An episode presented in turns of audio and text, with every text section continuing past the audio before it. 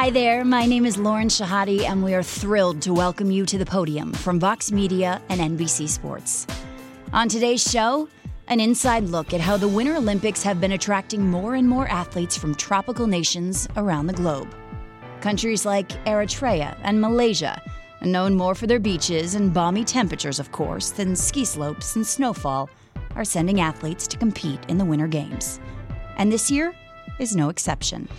In Pyeongchang, we'll see a skier from the Philippines join the competition.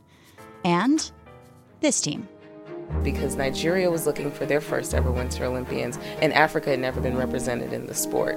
So I thought to myself, you know what, this has grown to be much larger than me, and, you know, it's time to do something about it.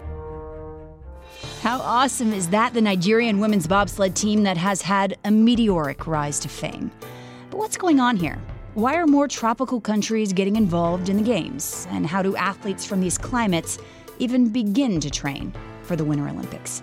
Tim Struby talked to three pioneering athletes from tropical countries and has their story. Thanks, Lauren.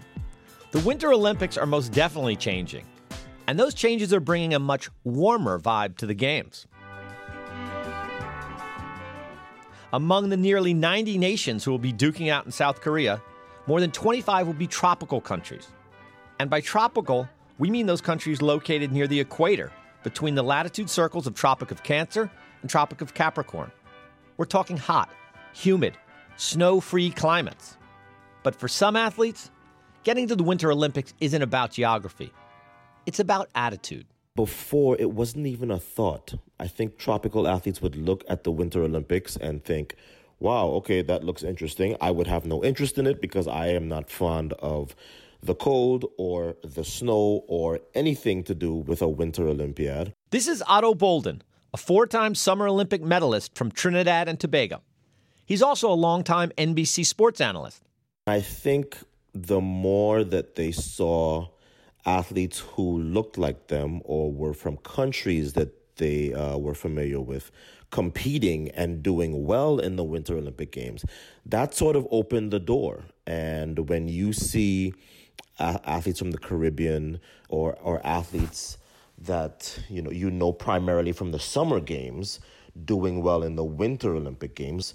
Uh, I think that just sort of opened the, the floodgates, and people went, "Wait a minute, hey, this is something I can do, and you know, maybe I can never win a Summer Olympic medal, but why not give a uh, a Winter Olympic medal a shot?" Tropical countries going for gold? I know what you're thinking, so let's just get this out of the way. Feel the rhythm. Feel the rhyme. Get on up. It's bobsled time. Cool running. That, of course, was from Cool Runnings, the Disney film loosely based on the story of the Jamaican bobsled team at the 1988 Olympic Winter Games in Calgary, Canada. The real story, you won't be surprised to hear, is quite a bit different than the movie version. But this is true. They had a team song.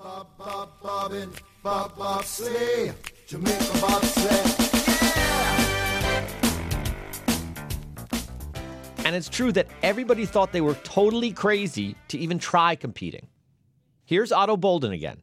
Yeah, that was a movie that I think um, I don't think the producers originally intended for it to serve the purpose that it eventually did. But I think there is some truth to that. It is a comedy. It's a it's a heartwarming comedy. But when you look at what the facets of that movie in fact are, it's about not letting your circumstances or your current environment derail your dream.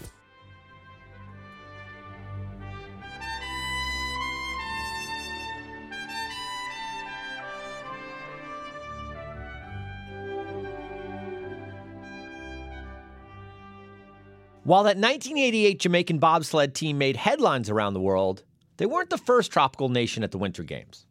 One of the earliest countries to do so was Costa Rica. In 1980, Arturo Kinch competed in the downhill and giant slalom at Lake Placid. My goal was really to survive in the downhill and not kill myself. Not surprisingly, he was the country's only representative. it was pretty lonely because I really didn't have a lot of support.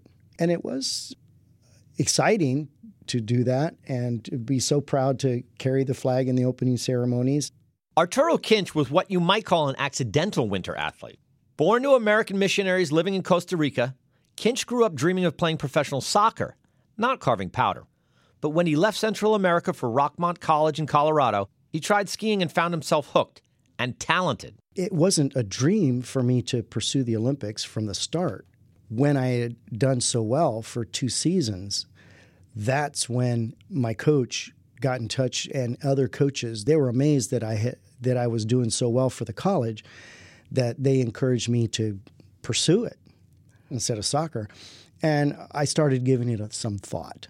Now I'm thinking I'll use my dual citizenship the other direction, maybe, if it's possible. And I had no idea how it was organized worldwide. Clearly, there was no Costa Rican ski team at the time. No. Yeah. No ski team. Or federation or But I found out that you had to have an association, a recognized sports association approved by the International Ski Federation.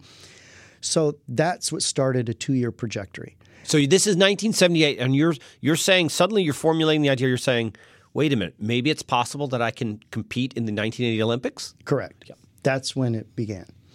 And the more I learned, obviously, it seemed daunting, but it really never intimidated me that I was going to be competing against Nordic countries or people who their national pride is really based on how well they perform every World Cup. You know, um, I didn't know all that history. I I was just an athlete that was looking for a great opportunity to really excel and inspire others to do great.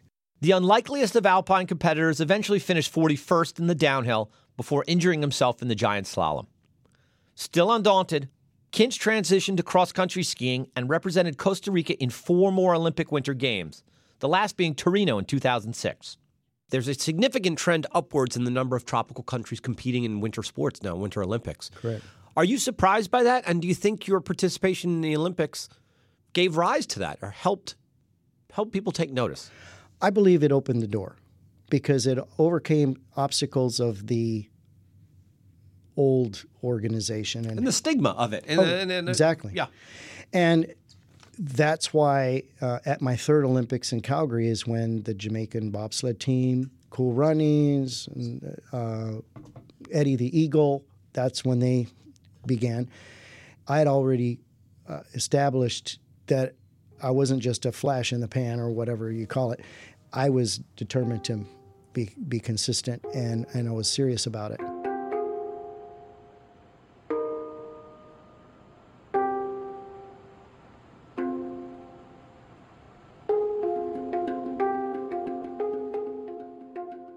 What Arturo Kinch and the Jamaican bobsled team accomplished has inspired a new generation of athletes. Recently, I caught up with one of those athletes. The best way to qualify for the games is just to be top 20. Meet Jazmine Fenlator. The 32 year old is trying to qualify in bobsled for Jamaica and help create a new post Cool Runnings identity for the team. if you can have your world ranking be in the top 20, you pretty much have solidified, you know, your position. Um, so right now my current ranking is 15. Very excited with that. But Fenlator isn't from Jamaica.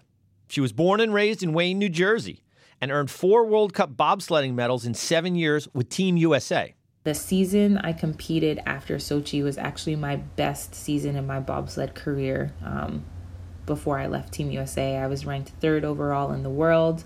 I won the World Cup overall bronze medal. I was sixth at World Championships. Almost every race, I was top four. So I had a really successful season post Olympics, but for me, something was kind of missing inside. I love bobsleigh, I had a passion, but just some part of the edge was gone. So Fenlator made a radical change. Her father's Jamaican, and throughout her childhood, she spent time on the island with family and friends. She felt a connection. So in late 2015, she received her dual citizenship and became the newest member of Jamaica's women's bobsledding team. When you're on Team USA, you're worrying about how many physios there are and getting more money for higher technology equipment and different things like that. When you're on Team Jamaica, you're still worrying about money, but usually it's for food and accommodations and you kind of throw out the having 50 iPads to record different things and work off of your cell phone or your personal iPads and different things like that. So it's just a matter of where you put the resources and what resources and um, the biggest bang for your buck. And I think for us, we have to simplify it. You know, with with larger nations, you tend to get caught up with all these fancy things and you need more and more and more. And that's just the society we live in. Um, and what's great about being on Team Jamaica and a lot of the success through the sports that they've had, such as track and field, is there is no special recipe. You know, you can do the same thing um, and get the same work done without spending all this money or having the latest technology. Fenlator looks at the cool running story as part of her cultural history, and the real life athletes of that 1988 team are mentors to her team today. And she feels a responsibility to help grow bobsledding in Jamaica. I want it to have meaning. I want to have a legacy. I want to have an impact. I just don't want to be someone that racks up all these medals and has this huge resume of being a champion. I want to have an impact that goes on for generations and generations, and that's important to me.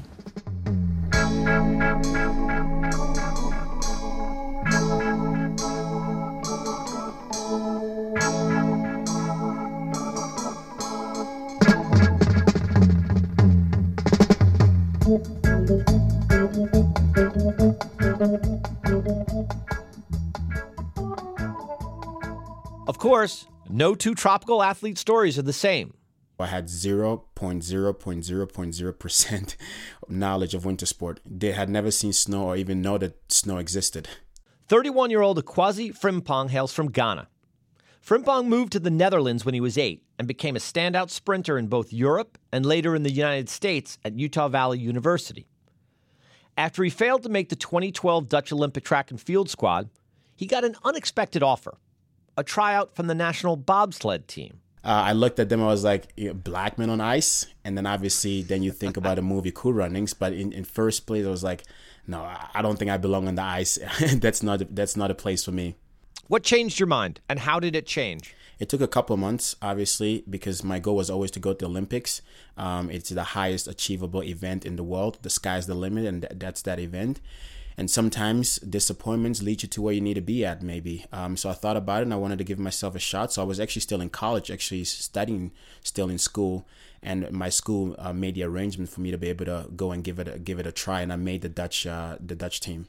Frimpong didn't qualify for sochi and his olympic dreams appeared to be dead. Yet nearly three years later he devised a new plan that could get him to pyeongchang. He'd compete in the sport of skeleton for ghana. The first step selling the plan.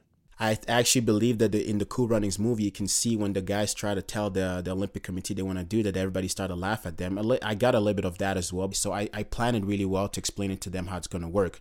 Um, but they first look really funny. Like, where are we going to build a track? How are we going to get the money? Where are we going to get the snow? That was kind of first the first 30 minutes. And I just had to listen to them and then sh- open up my presentation and show them. And then they were all, they were all sold. They thought that was a great idea.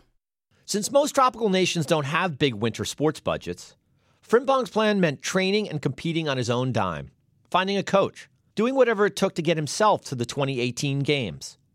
But even if he gets there, he understands he's the longest of long shots. Um, the biggest thing about it is that I'm a, I will be the least experienced skeleton athlete on the track in Pyeongchang 2018. That's just a fact. If, if, when I make the Olympic Games, I'll be the least experienced. I have never been on that track before, and pretty much 99.9% of all athletes is going to be they have already had a try because I did not have the money uh, in March or October to go and do a training there, which I was eligible to go to, but I did not have the money. I had to stay home, sell vacuums, and train here closer to tracks here because, again, my goal is 2022. So I want to get better on the tracks here and spend my money towards that instead. Um, so that's going to be a challenge. Even though Frimpong still imagines winning a medal one day, he's thinking about the bigger picture by building a skeleton program in Ghana. I want to do something that can outlive me. I really want to show that winter sport is possible for uh, Africans, and sometimes it doesn't come from where you train, but you know how hard you work. And I think that there's a lot possible, and this is a way to go forward.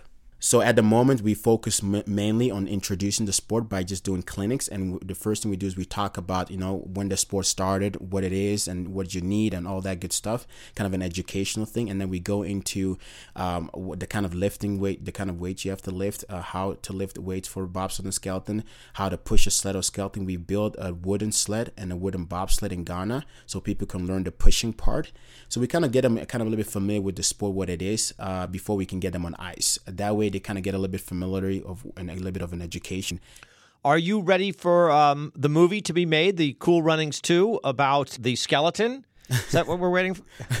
I, I, know I'm not here to to make a Disney movie. I don't want to be a mediocre, and I don't think the Disney. I don't think that the Jamaican team was a mediocre or anything like that. Uh, but I definitely want to move forward and doing really well. I want to show that I can slide. I want to be competitive. Like I said, I'm humble, and I do have to understand that in 2018, that's not going to be you know where I'm going to shine the most. But uh, leading forward, I definitely want to do that in 2022. And if somebody wants to make a movie to inspire people, so be it. I'm all for inspiring. Nobody wanna see you rising, and when they do, they don't even like it. They just wanna see you deep in crisis. Drive off, you don't need a license. All of her, she can even ride it. Go ahead, move your feet just like this. Then he showed me the latest. We walk over them haters. Now what you do, man, azonto, azonto, azonto. Now watch me do my azonto, azonto. Cool Runnings is a classic, and it's inspired athletes and audiences all over the world. But what it hasn't done is help produce hardware. Athletes from tropical nations have never won a medal at the Winter Olympics. And if you're wondering about Australia, who's won 12 Winter Games medals, well, technically it's not a tropical country. You see, most of these nations haven't had the initiative or resources to put behind winter sports programs. But despite those challenges, both Jazmine Fenlator and Akwasi Frimpong are hoping to get their countries to be the first. And if they can somehow make the podium, odds are other tropical nation athletes will follow suit. All it takes is for one country to win one medal. Once again, Ato Boldon. Gold, silver, bronze, whatever. Just get on that podium and sort of show everybody else look, look at what we did from nothing to, you know, beating out some of these established winter Olympic powerhouses and getting that, that first elusive medal. So I, I think it could happen. I really do. And, and I'll be really excited to see that here in Pyeongchang.